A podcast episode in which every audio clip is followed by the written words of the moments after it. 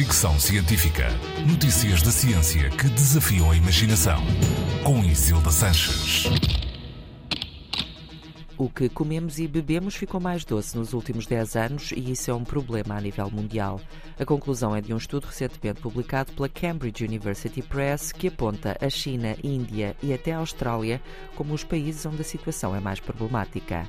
Os investigadores usaram dados de mercado no mundo inteiro e analisaram a quantidade de açúcar e outros adoçantes em comida embalada e bebidas entre 2007 e 2019 chegaram à conclusão que o uso de adoçantes não nutritivos em bebidas aumentou 36%. Já os açúcares adicionados presentes na comida aumentaram 9%. Gelados e bolachas são os produtos que atualmente recorrem mais ao uso de adoçantes em vez de açúcar. O estudo concluiu ainda que nos países ricos são usados menos adoçantes do que nos países pobres e que as marcas que usam mais adoçantes estão a interessar-se cada vez mais pelos mercados nos países pobres e a investir neles.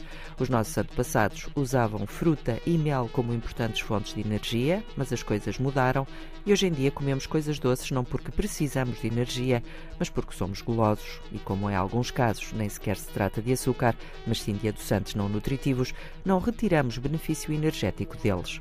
Um consumo excessivo de açúcar está ligado à obesidade, diabetes tipo 2 e cáries dentárias, por exemplo. Nos anos recentes, também os adoçantes surgiram associados a este tipo de problemas.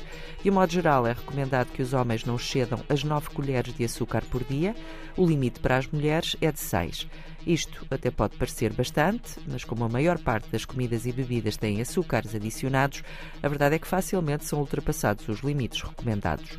Os investigadores notam que o excesso de doce muda o nosso paladar e faz-nos querer ainda mais coisas doces, o que terá consequências na saúde das pessoas, mas não apenas. Alguns adoçantes são considerados contaminantes, além disso, as comidas processadas gastam mais energia e água e também mais plástico são, por isso, menos sustentáveis. Fricção científica.